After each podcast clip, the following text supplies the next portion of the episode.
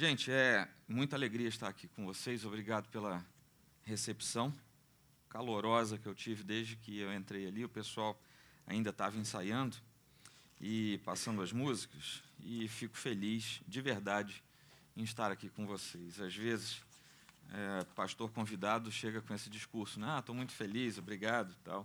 Mas é de verdade, é de coração. Estou muito alegre em estar aqui com vocês. Eu conheci este espaço há pouco tempo Teve uma reunião aqui promovida pelo presbitério junto com a igreja e eu não conhecia ainda o espaço. Então, fico feliz em estar aqui de verdade e aproveito para deixar um abraço da nossa igreja. A nossa igreja que está empenhada agora em, em ajeitar o seu espaço e é, recomeçar, retomar uma obra que estava parada há muito tempo, mas Deus tem sido muito bom para conosco. Aproveito e deixo isso não é para pedir dinheiro, não é para pedir que você ore por nós, porque todas as demais coisas se arrumam, desde que a gente esteja no caminho de Deus, né? debaixo do propósito dele. Então vamos lá, gente. Por favor, abram sua Bíblia em Apocalipse, capítulo 4.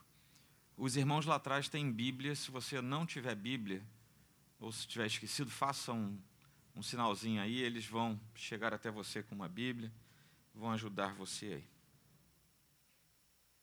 enquanto você recebe, eu gostaria apenas de dizer para você algumas coisas introdutórias, alguns pontos.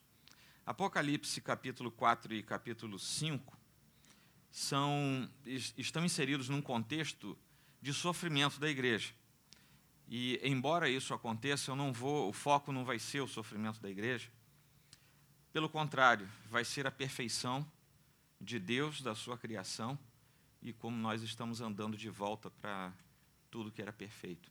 Eu fiquei realmente é, impressionado como algumas das músicas cantadas têm a ver com o que eu vou pregar e a gente não combinou nada.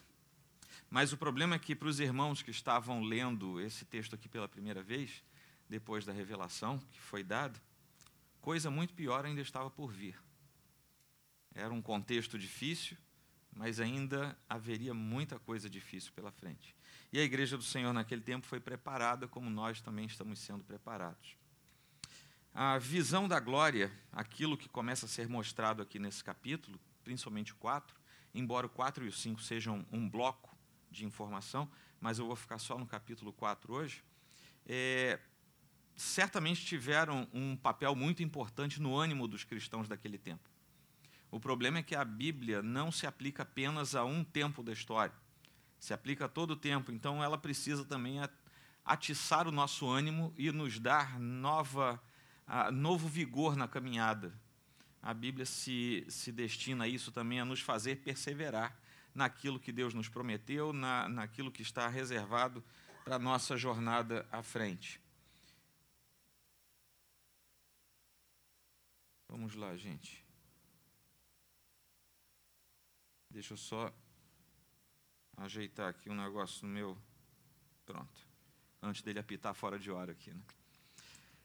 João começa dizendo coisas interessantes. Depois destas coisas, olhei.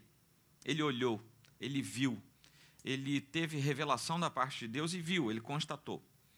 É, João estava impregnado já pela cultura grega, embora ele fosse de, obviamente, de origem hebreia mas ele estava impregnado pela cultura grega. E é interessante que para o judeu, para a tradição literária ah, dos judeus, o ouvir era o que gerava o testemunho.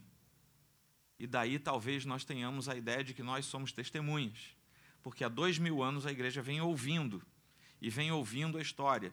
E quando você anda para trás, a primeira testemunha falou a verdade e começa a contar e todos aqueles que vêm depois se transformam em testemunhas, porque a primeira delas era verdadeira.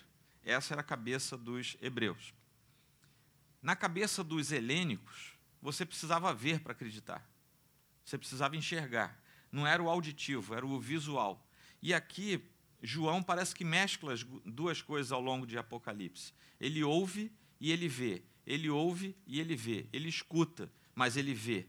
E ele está contando isso dessa forma para a gente. Ele olhou, ele viu, e aquilo ah, gera nele uma imagem plástica que é isso que ele conta para cada um de nós. no capítulo 1, versículo 17, antes de eu ler lá o trecho, diz assim: Quando o vi cair a seus pés como morto. Porém, ele pôs sobre mim a mão direita, dizendo: Não temas, eu sou o primeiro e o último. Aquele que começa a falar para ele diz: Não tenha medo, eu vou mostrar coisas que são muito diferentes para você, mas não tenha medo, porque elas fazem parte daquilo que eu quero contar para a minha igreja. E quando a gente chega no capítulo 4, a gente vai ler coisas bastante interessantes, mas no versículo 2, propriamente dito, já começamos a ver que o Senhor é mostrado ele num trono, um trono que representa o poder, a majestade de Deus, a sua perfeição, um trono de glória que é, como diz Jeremias lá no seu capítulo 17, é um trono de glória enaltecido desde o princípio. E esse trono não se esvai, é o lugar do santuário de Deus. Então, nesse contexto, de perceber que ele está diante do trono, do santuário, da perfeição, da glória de Deus. De perceber que uma testemunha eterna conta as coisas para ele, não apenas isso, mas os olhos dele são abertos, ele vê coisas. É em função disso que ele está escrevendo, porque até ele recebe uma ordem: escreve aquilo que eu vou te dar. E por causa disso, por causa desse registro, nós temos as informações que vamos ter hoje. A primeira coisa que eu queria dizer para vocês é que Deus nunca saiu do seu trono. Deus nunca saiu do controle. Deus nunca abdicou do seu poder. Deus nunca disse para ninguém: toma conta das coisas que eu vou tirar férias. Deus nunca saiu da sua magnitude, da sua majestade. A nossa visão é extremamente obtusa, nós enxergamos pouco. E às vezes a gente tem impressão por coisas que a gente passa coisas que a gente vê, lutas que a gente tem. Eu vi algumas crianças saindo, todas elas são alvo de preocupação dos seus pais. E quando nós olhamos no entorno da nossa vida, eu tenho dois filhos, agora já são um pouco mais velhos, e quem tem filhos aí já mais velhos sabe que continuam sendo as crianças. Né? A gente continua se preocupando, no entanto, hoje, a preocupação muito intensa com a educação, aquilo que a escola secularizada, anticristã, pós hiper, tudo isso da modernidade, é, ensinam e tentam ensinar para as nossas crianças, geram, e tudo isso gera preocupações, e nós às vezes pensamos: será que Deus saiu do seu trono? Será que o seu poder diminuiu? Será que ele resolveu não mais governar como sempre governou? E de certa forma, o capítulo 4 nos remete a algo que é anterior algo que é muito antes do nosso conhecimento, porque nós não conseguimos alcançar. O capítulo 4, como nós vamos ver, ele nos remete ao próprio fato da criação. Em que Deus, esse Deus que governa, um Deus extremamente belo, um Deus perfeitamente ah, constituído em si mesmo, que não foi criado por ninguém, nem ele, nem qualquer das pessoas da Trindade Santíssima foi criado, e nós não conseguimos desvendar esse mistério, é bom a gente nem pensar demais nisso, porque dá nó e a gente vai parar em, em hospital psiquiátrico. Mas a gente não consegue resolver esse, esse mistério, como é que Deus existe sem que tenha sido criado. Embora uma parte considerável da sociedade também creia que as coisas existam sem ter sido criadas por si próprias. Né? É, talvez seja mais fácil eles crerem na Trindade. Mas aqui nós temos a beleza de Deus, nós temos o governo eterno de Deus, nós temos os servos de Deus, que são, lá na visão de João, o paralelo futuro e eterno daquilo que nós somos hoje aqui. Vamos ler? Depois destas coisas, olhei, e eis não somente uma porta aberta no céu, como também a primeira voz que ouvi, como de trombeta, ao falar comigo, dizendo: Sobe para aqui, te mostrarei o que deve acontecer depois destas coisas. Imediatamente eu me achei em espírito e eis armado no céu um trono, e no trono alguém sentado. E esse que se acha assentado é semelhante no aspecto à pedra de jaspe de sardônio, e ao redor do trono há um arco-íris semelhante no aspecto à esmeralda. Ao redor do trono há também vinte e quatro tronos, e assentados neles vinte e quatro anciãos, vestidos de branco, em cujas cabeças estão coroas de ouro. Do trono saem relâmpagos, vozes e trovões, e diante do trono ardem sete tochas de fogo, que são os sete Espíritos de Deus. Adiante do trono, um como que mar de vidro, semelhante ao cristal, e também no meio do trono e à volta do trono, quatro seres viventes, cheios de olhos por diante e por detrás. O primeiro ser vivente é semelhante a leão, o segundo semelhante a novilho, o terceiro tem o rosto como de homem, e o quarto ser vivente é semelhante à águia quando está voando. E os quatro seres viventes, tendo cada um deles, respectivamente, seis asas, estão cheios de olhos ao redor e por dentro. Não têm descanso nem de dia nem de noite, proclamando: Santo, Santo, Santo é o Senhor Deus, o Todo-Poderoso, aquele que era, que é e que há de vir. Quando esses seres viventes derem glória, honra e ação de graças ao que se encontra sentado no trono, ao que vive pelos séculos dos séculos, os vinte e quatro anciãos prostrar-se-ão diante daquele que se encontra sentado no trono. Adorarão o que vive pelos séculos dos séculos e depositarão as suas coroas diante do trono, proclamando: Tu és digno, Senhor e Deus nosso, de receber a glória, a honra e o poder. Porque todas as coisas tu criaste, sim, por causa da tua vontade, vieram a existir e foram criadas. Palavra do Senhor que Ele a faça penetrar no nosso coração. No dia difícil, no dia mau, é a palavra de Deus que nos sustenta e que ela fixe raízes em nós. Bom, meus irmãos, ah, eu não vou entrar em detalhes aqui, há mil detalhes aqui, né? O que são isso, o que são os seres, o que é uma, o que são aquelas quatro faces, o que são os olhos, o que são os anciãos. Eu não vou ficar entrando nesses detalhes, porque não daria tempo e fugiria do, do, daquilo que eu gostaria de participar aqui com vocês. Mas o texto começa assim: depois destas coisas. Que coisas são estas? Se nós voltarmos lá para o comecinho, versículo 9, do primeiro capítulo, eu, João, irmão vosso, e companheiro na tribulação, no reino na perseverança em Jesus Cristo, achei-me na ilha chamada Patmos por causa da palavra de Deus e do testemunho de Jesus. E até o versículo 13, ele descreve Jesus que se apresenta a ele e começa a falar. Jesus começa a apresentar a revelação que vai acontecer aqui durante o livro de Apocalipse todo. Uma outra coisa que antecede isso é que nos capítulos 2 e 3 inteiros estão as cartas para as sete igrejas da Ásia. Então, João vem, ele se acha numa ilha, ele se acha agora no meio de uma revelação, algo transcendente.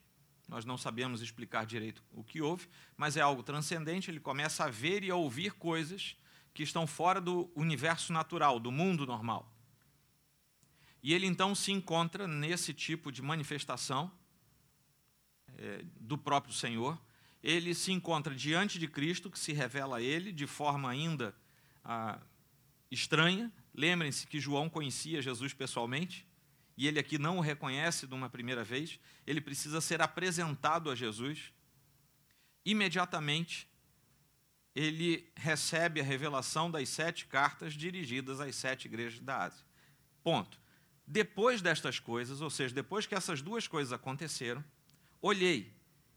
Ou seja, ele entra num novo momento. E nesse novo momento, que se restringe aos capítulos 4 e 5, ele ouve a primeira voz. Que primeira voz é essa? Exatamente a voz de Jesus, que tinha começado a falar com ele. Até agora ele só tinha ouvido uma pessoa falando. E essa pessoa é aquela do capítulo 1, que é Jesus que se entrega em revelação a ele ali. Ora, o que nós temos aqui no começo desse capítulo é a manifestação de um Deus extremamente belo. Um Deus tão belo que, quando João vai descrever, não consegue. E eu, por curiosidade, é, já tinha preparado o sermão, mas ontem eu estava revisando, aí eu entrei na, no, no, no, São Google né, para ver o que, que eram essas pedras aqui, que falam ah, no versículo 4. Sardônio, jaspe, jaspe eu já tinha visto, Mas engraçado como, pelo menos ali nas imagens da busca que eu fiz, o sardônio e o jaspe são muito parecidos. Pelo menos ali. Não sei se o Google é mentiroso, mas ali pelo menos deu certo. Eram muito parecidos. Mas são extremamente belas aquelas pedras, né? polidas, bem trabalhadas. E quando João olha para lá, imediatamente eu me achei em espírito e eis armado no céu um trono. Que trono é esse? Daquele que estava falando comigo. E no trono tinha alguém sentado. Esse alguém é ele, é, é o Senhor, é Deus. E esse que se, que se acha sentado é semelhante, o seu aspecto é semelhante à pedra de jaspe e de sardônio. Ele só fala isso, ele não consegue descrever quem é Deus. Ele não consegue dizer, ele tinha luz, ele não tinha luz, ele tinha vestes, né? A gente vê outras descrições na escritura, as vestes do Senhor, a sua glória, a sua luz, a sua Não, ele não consegue. A única coisa que vem à mente dele são duas pedras extremamente belas e que ele fala, parecia até sardônio e jaspe. E ele já passa dizendo que ao redor do seu trono existe um arco-íris. Você imagina um arco-íris ao redor de um trono e no trono tem uma figura sentada que ele não consegue descrever e diz assim: aquela figura parece com uma pedra, e uma pedra de sardônio de jaspe. Só que esse arco-íris, o que, que você imagina de um arco-íris? Aquele arco, por isso que é arco-íris, né? Arco-íris com várias, ah, vários fratais de cores ali aparecendo. Só que ele diz que o arco-íris parecia uma esmeralda. Então vejam bem, ele, ele leva um susto. Ele chega num lugar, ele ouve uma voz, ele reconhece a voz, é a primeira voz que eu ouvi. Portanto, é daquele que eu sabia que era, mas agora não sabia mais que era, porque eu conhecia Jesus e agora não sabia mais que Jesus era assim. Então ele, me, ele começa a me falar e me mostra um trono, tem alguém no trono. Esse alguém parece uma pedra belíssima, e, e o trono tem um arco-íris em volta, só que o arco-íris não tem cara de arco-íris, tem cara de esmeralda. O que eu quero dizer para vocês é que essa imagem nos parece extremamente bela, porém indescritível. Nenhum de nós conseguiu montar na cabeça aqui uma imagem exata daquilo que João descreveu. Ninguém aqui. Só se você for de outro de outro nível cósmico aí, porque naturalmente falando, nenhum de nós consegue montar uma imagem dessa descrição. Mas todos nós salvo também se você for de outro elemento cósmico, vai concordar que isso é extremamente belo, é, é estonteante. E João se depara diante desse Deus que é profundamente belo. A comparação que ele faz é com algo que nossos olhos nunca viram e que nossa percepção, nossa cognição não alcança. E ele nos deixa um vislumbre muito pequeno daquilo que ele vê de Deus e daquilo que nós veremos de Deus. E o que nós não podemos afastar da nossa mente é que dia após dia nós estamos um dia de cada vez mais perto de ver o que João viu. Nós somos levados pelo pelos movimentos contemporâneos da religiosidade, eu estou falando de cristianismo, a deixar, a abandonar o pensamento no porvir e só pensar no que está aqui. E eu vou usar uma, uma, uma palavra horrorosa: isso é pecado. Porque o Senhor nos chamou para irmos para casa. Nós estamos indo para casa. E Ele deixou amostras do que é a nossa casa. Amostras que ainda não conseguimos entender, mas que nós estamos indo para lá, estamos. Os hebreus sabiam que iam chegar à terra prometida, mesmo 40 anos depois. Nós sabemos que vamos chegar à glória eterna, mesmo que dure 40, 40 mil, 40 milhões de anos, nós chegaremos lá. Porque quem prometeu foi Ele. Esse reino, esse Deus tem um trono, se tem um trono, tem um reino. E esse reino de um Deus que é extremamente belo é um reino perfeito. O trono é o centro do poder da autoridade. Né, você vai aqui no Museu Imperial, em Petrópolis, você vai ver lá o trono. Quem já visitou outros, outros palácios aí, mundo afora, sabe que tem lá a sala do trono. Poder e autoridade estão representadas no trono. E ao longo desse capítulo 4, várias vezes o trono aparece no texto de João. O arco-íris representa a aliança que está ao redor desse trono. Então, o Deus da aliança é quem se senta no trono de poder e de autoridade. E aquilo pertence a ele. Está na sala dele, a sala do trono é dele. E a aliança é dele. E é uma aliança perfeita. É aquele arco-íris que parece com uma esmeralda. A lembrança do trono de Deus, que vem lá de, da, da aliança de Deus, vem lá de Gênesis 9, né? quando, depois do dilúvio, o Senhor estabelece aquela imagem e diz que aquilo ali representa a sua aliança, de que a raça humana jamais seria extinta novamente. Isso tem conexão com o versículo 6. Há diante do trono um, como que mar de vidro, semelhante ao cristal, e também no meio do trono e à volta do trono, quatro seres viventes, cheios de olhos por diante e por detrás. Ali onde está aquele arco-íris que parece esmeralda, tem uns seres viventes que são mais esquisitos do que o arco-íris que parece esmeralda. Porque como é que você explica seres viventes cheios de olhos por diante e por detrás? Eu não sei que figura é essa, mas a gente sabe que João viu coisas estranhas. No entanto, belas. No entanto, falando da aliança, falando do poder, falando da autoridade do Senhor. Nada foge ao controle do nosso Deus. Quando a gente aponta para o final, a gente vê quem é o Deus que está agindo hoje. E vocês imaginem só como é que esse Deus que tem essa figuração estética que João tenta nos passar, vocês imaginem o que ele representa no universo espiritual e mesmo no cosmos como um todo que ele sustenta, como diz o profeta na palma da sua mão. Quando nós vemos a grandeza de Deus, a confirmação do seu poder e da sua autoridade, nós precisamos olhar para nós. Quem somos nós? Foi por causa da graça. Quem somos nós? Somos finitos. Quem somos nós? Não fazemos nada, não podemos fazer nada.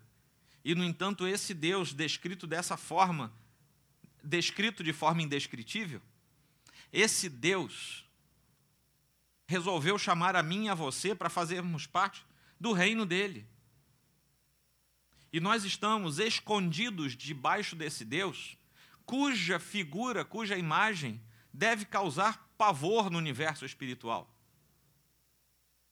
Porque o universo espiritual olha para ele e sabe que todo poder e toda autoridade, todo governo continuam em suas mãos e que, com relação a nós, a sua aliança continuará válida pelos séculos dos séculos, porque a sua aliança continua sendo mostrada na eternidade futura.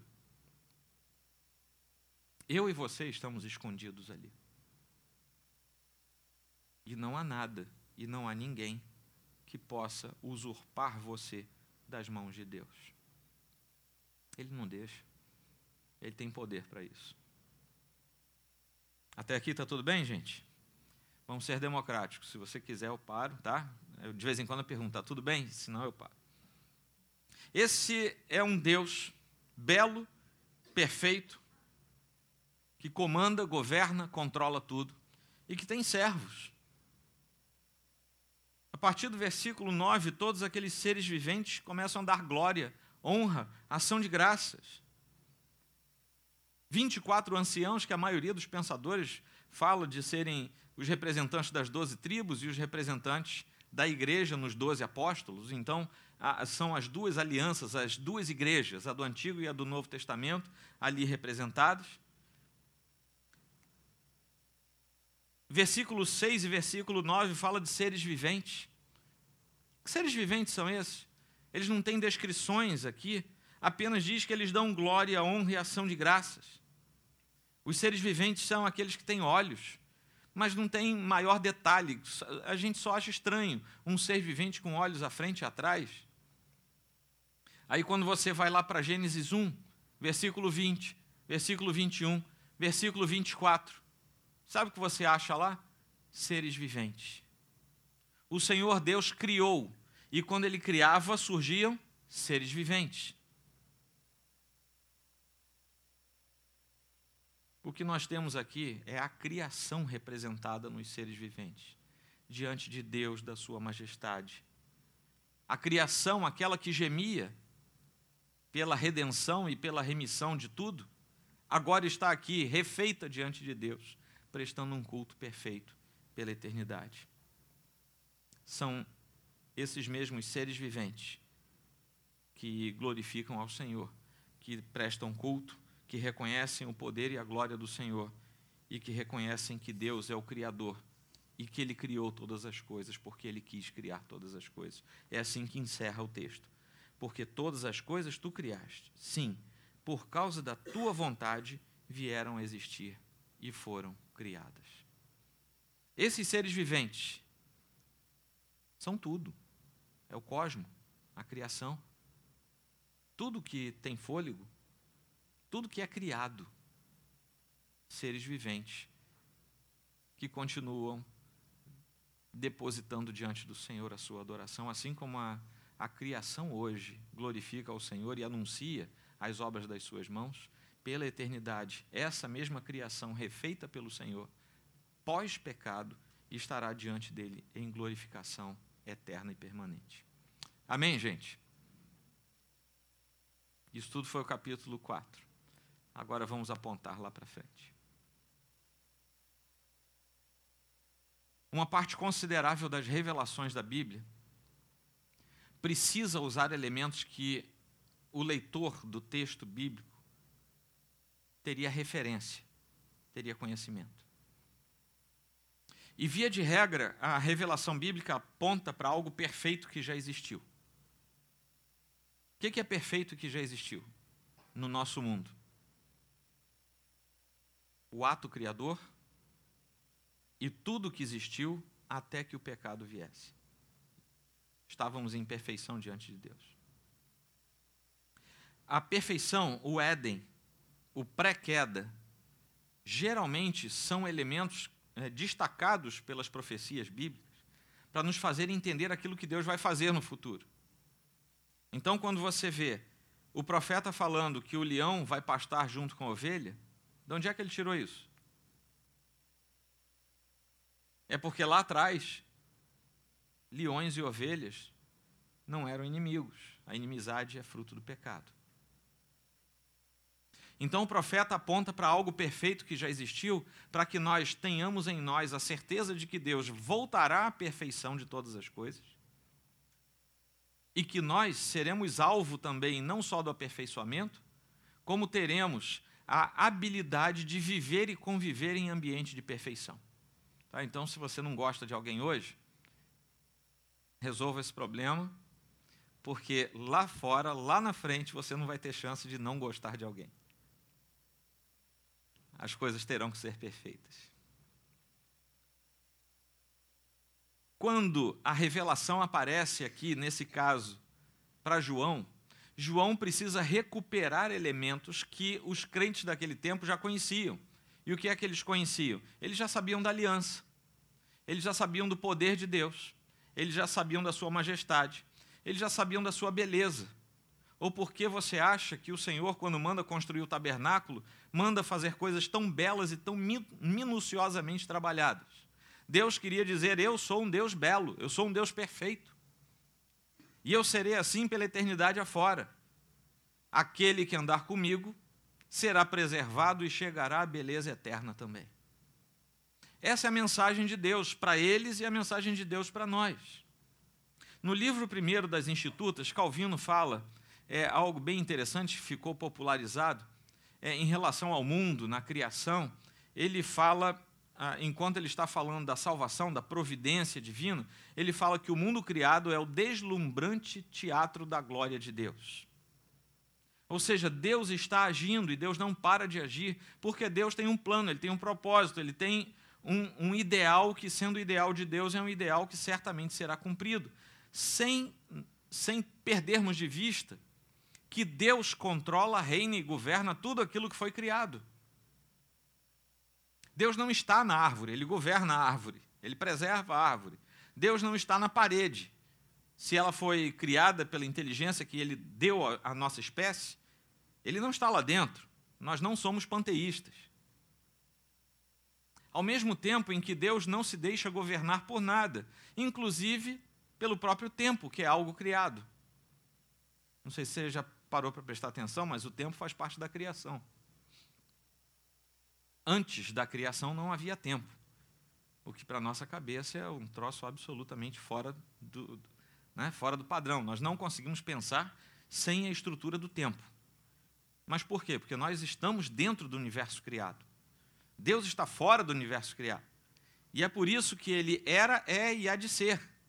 Porque ele está fora. E Deus contempla toda a estrutura temporal, sendo ele alguém fora do tempo. Deu para entender? Então Deus, desculpem a analogia, imaginem que eu sou Deus, tá? E aqui está a história do ser humano. Deus, ao mesmo tempo, agora, ele vê a eternidade pretérita quando ainda não havia tempo. Ele, ao mesmo tempo, vê o ato criador e todas as coisas perfeitas. Ele, ao mesmo tempo, vê o nosso tempo de agora. E, ao mesmo tempo, ele vê o futuro eterno, eternamente, para antes e para depois. Porque ele é senhor do tempo. Tem até a música do Stênio, né? Ele é senhor do tempo. Ele está fora do tempo. E é por isso que, uma vez que você é governado por Deus, você é nova criatura em Deus, Ele sabe que você que Ele vê aqui é o mesmo você que Ele escolheu na eternidade passada. E é o mesmo você que Ele está vendo com vestes brancas lá na glória. Você já está na glória. Tá? Deu para entender, gente? Na visão de um Deus que está fora do tempo é o famoso já e ainda não, com o qual nós lutamos na teologia, principalmente a reformada. Ora, depois que as pessoas são iluminadas pelo Espírito Santo e elas têm o auxílio dos óculos das Escrituras, a criação, a criação de Deus pode é, nos, fornece, nos fornecer um conhecimento mais lúcido de quem é o próprio Senhor, de como ele edifica a natureza, de como ele criou todas as coisas e por quê, e quais são os propósitos dele para isso. Quando nós lemos o final de todas as coisas, nós precisamos voltar para o início de tudo, porque foi lá que Deus começou o seu projeto eterno, na nossa realidade temporal. Deus criou o mundo a partir do nada. Ele cria a partir de nada. Por quê? Porque ele quis por causa da tua vontade. Todas as coisas foram criadas. Por que, que Deus fez? Ah, eu não sei. Sabe sim, porque Ele quis. E você não precisa ir além disso, porque é isso que a Bíblia revela. Nós devemos contemplar a bondade de Deus é, em sua criação, e nós somos parte disso, de tal forma que os nossos próprios corações sejam despertados ao louvor. E eu não estou inventando isso, estou copiando Jonathan Edwards. Quando os irmãos estiverem aqui guiando vocês no louvor e na adoração, lembrem-se que os nossos corações aqui, louvando a Deus em comunidade, ou louvando a Deus sozinhos, ou louvando cantando, ou louvando por outros meios, o, o cântico, a música, é um dos meios que nos guiam à adoração, a adoração brota do coração. A expressão deve ser algo que vem do coração. E quando nós estamos num momento desse, nós precisamos lembrar: eu estou diante de quem? Desse Deus que está sentado num trono que eu não consigo descrever. De um Deus que criou todas as coisas perfeitas e está me levando de volta para a perfeição. Eu, imperfeito como sou, sou tratado por um Deus perfeito, como se perfeito eu já fosse. Porque eu estou indo para um lugar onde não pode haver imperfeição. Deu para entender? Tá, tá tranquilo até aqui? Posso avançar mais um pouquinho? Daqui uns cinco minutos eu termino, eu acho. Capítulo 1, versículo 8. Eu sou o Alfa e o Ômega, diz o Senhor Deus, aquele que é, que era e que há de vir. E quem é Ele? O Todo-Poderoso. Ele é o Alfa, ele é o Criador. Ele é o é o ômega, ele é o que consuma, ele é o consumador. Ele é o criador e o consumador. a história da redenção estão entre a criação e a consumação. E ele faz todas as coisas, por quê? Porque ele é o alfa e ele é o ômega. Ele começa tudo e ele termina tudo. E entre o início e o fim, nada, absolutamente nada, foge do desejo e do controle desse Deus. Nós não teremos jamais como voltar à gênese de todas as coisas. Por mais que a gente tente pensar no que era, por exemplo, a criação antes do pecado, e a gente tem descrições também não tão profundas assim na Bíblia sobre isso, mas a gente imagina, né? a gente fica vendo muita, muita expressão de arte e fica devaneando muito, a gente imagina aquele jardim perfeito. O que é um jardim perfeito? Nós não sabemos o que é um jardim perfeito. Tinha formiga no jardim perfeito? E se tinha, ela mordia alguém? São, são aquelas coisas que nós já estamos impregnados pela nossa história, porque nós já nascemos aqui, nós não temos referência. Nós imaginamos. Nós não temos como voltar para lá, para a glória da criação. Mas Deus fez tudo perfeito, como é que era a perfeição de tudo? Os nossos primeiros pais eram perfeitos. E como é que é isso? Como é que é um ser humano perfeito? Não temos mais como voltar. É tão difícil isso quanto aquele sujeito que foi criado na igreja. Hoje ele tem, eu vou usar a minha idade, 50 e poucos anos, e mudou tudo na igreja dele, sabe? A igreja dele mudou, é totalmente diferente. E ele passa os outros 30 anos que ele tem de vida pela frente. Vocês notaram que eu tenho expectativa de uns 80, né? É, ele passa os outros 30 anos da vida dele com saudosismo. Ah, no tempo do pastor Fulano que era bom.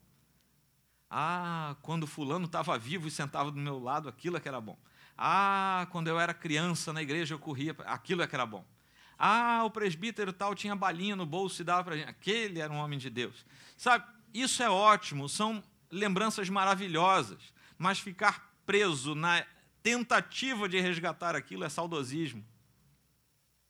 Nós não podemos ter uma fé saudosista que vive tentando voltar para a perfeição do antes. Não podemos fazer isso. Nós temos uma perfeição lá na frente que nos espera. E é essa que nós temos que almejar.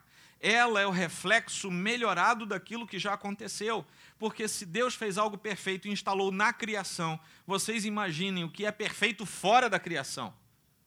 Na glória eterna ao seu lado, no vislumbre da sua eterna autoridade, seu eterno poder. Quando você pensar em ser alguém bom, equilibrado, santo na presença de Deus, não pense em Adão, pense lá na frente. Não queira ser mais como Adão, antes da queda, né? obviamente. Pense em ser alguém que vai ver o que João viu, mesmo com as dificuldades de descrever. É mais fácil descrever o jardim do que descrever a glória futura mas não queira o caminho mais fácil. Amém, gente? O Senhor nos leva a olhar para frente, para a revelação, para o Apocalipse, porque é o trecho mais é, de maior volume de informações que nós temos na Escritura sobre a consumação. A consumação dos tempos, consumação da criação, a consumação da redenção. Tudo se consuma quando chegarmos lá. Embora entendamos que a consumação não é o fim, a consumação é o início de um novo tempo, se é que podemos chamar isso de tempo. A eternidade de Deus, com Deus, será ímpar, será sem mancha e será sem chance de nova queda. Isso é lá na frente, lá atrás não. Tudo era perfeito, mas a perfeição futura é mais perfeita que a perfeição passada. Versículo 11. Termina lembrando que o Senhor criou todo, tudo, todas as coisas. Nos lembra que o Senhor é digno. O único digno de receber glória, honra e poder. No versículo 8, nós somos lembrados que Ele é santo, ele é santo e Ele é santo. Todo-Poderoso, aquele que era, que é e que é e que há de vir, como estava lá no capítulo 8, capítulo 1, versículo 8. E daí? E agora? O que eu faço com isso? Primeira coisa que a Escritura nos chama a conhecer Deus. Mas Ele não nos chama a conhecer um Deus qualquer. Se quiser um Deus qualquer, pode ir para a Índia, tem cerca de 3 milhões que se sabe. Se você quiser um Deus qualquer, você pode criar um. Os próprios reformadores, o próprio Calvino disse, nós temos algo, o ser humano tem algo dentro de si que ele chamou de senso da divindade, é o sensus divinitatis. Ou seja, nós queremos algo que seja sacro, algo que seja divino, para preencher esse vazio do senso da divindade em nós. Quando nós não conhecemos o Deus verdadeiro, nós criamos um.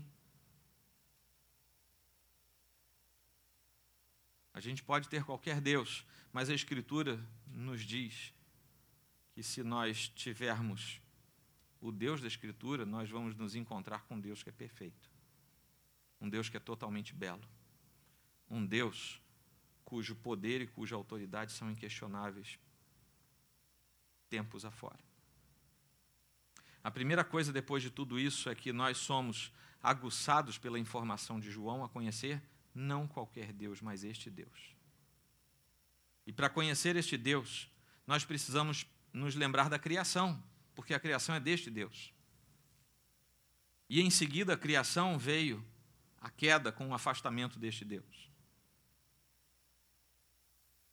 E por causa da queda, há o distanciamento com esse Deus. Até que esse mesmo Deus providenciou o Deus Filho, feito homem, como nós. Deus encarnado, que vai até a cruz e por nossa causa faz com que um caminho novo aconteça por seu sacrifício e ressurreição. Aquele que nele crê conhecerá aquele Deus que é perfeito. E só há um caminho até o Deus que é totalmente perfeito e belo: é Jesus Cristo. Quando a Escritura nos mostra todos os detalhes, ele está dizendo: quer conhecer isso? Conheça primeiro Jesus. O convite que a Escritura faz para todos nós é: venham conhecer esse Deus perfeito. Para isso, conheçam Jesus porque o Senhor amou de tal maneira que deu seu Filho unigênito, para que todo aquele que nele crê não pereça, mas tenha vida eterna. Aquele, no entanto, que o rejeita, versículo 36 desse mesmo capítulo, João 3. Aquele que o rejeita continua sob a ira de Deus. Por quê? Porque o pecado nos afasta do amor de Deus e nos deixa sob a ira de Deus. Esse é o papel da igreja, é dizer que nós precisamos conhecer Deus, mas que há um jeito de conhecer Deus. Eu não conheço Deus do meu jeito, eu conheço Deus do jeito dele. Tudo bem? Tudo tranquilo? Mais uma aplicação para nós. Se você consegue perceber quem é esse Deus,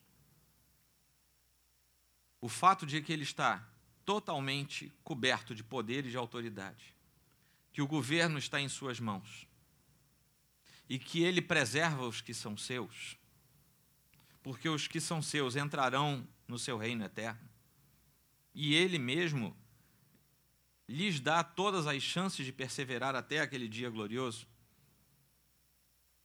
Veja todos os seus problemas, todas as circunstâncias que cercam você, hoje, neste momento.